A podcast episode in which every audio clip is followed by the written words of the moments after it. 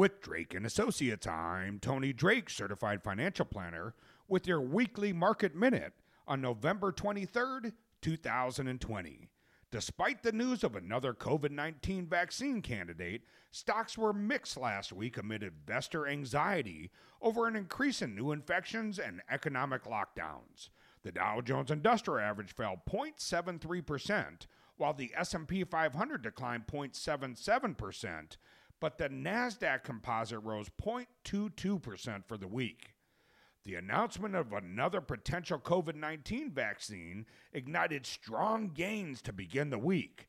But like the week that preceded it, the gains sparked by the vaccine news were eroded in the following days as worries over economic impact of new infections moved forward.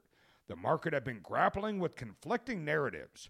One is the optimistic view that with the COVID 19 vaccines apparently near at hand, the return to economic normalcy grows ever closer that the hopeful outlook has been offset, though, by anxiety over new infections and rising hospitalizations and some local and state lockdowns.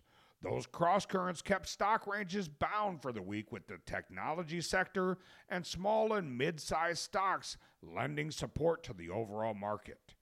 In a speech last week, Federal Reserve Chairman Jerome Powell warned that the nationwide increase in COVID 19 cases could hamper economic activity in the upcoming months. He expressed concerns that consumer spending may trend lower despite efforts to control the spread of infections.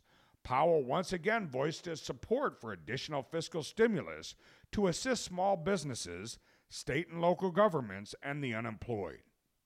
He also said that even after full economic recovery, some businesses and workers may wrestle with an economic landscape altered by the coronavirus. We'll look forward this week to a few key pieces of economic data. On Tuesday, we'll get the Consumer Confidence Report, followed by Wednesday, durable good orders, gross domestic product, jobless claims, consumer sentiment, and new home sales. With Drake and Associates, I'm Tony Drake, certified financial planner, News Radio, WTMJ.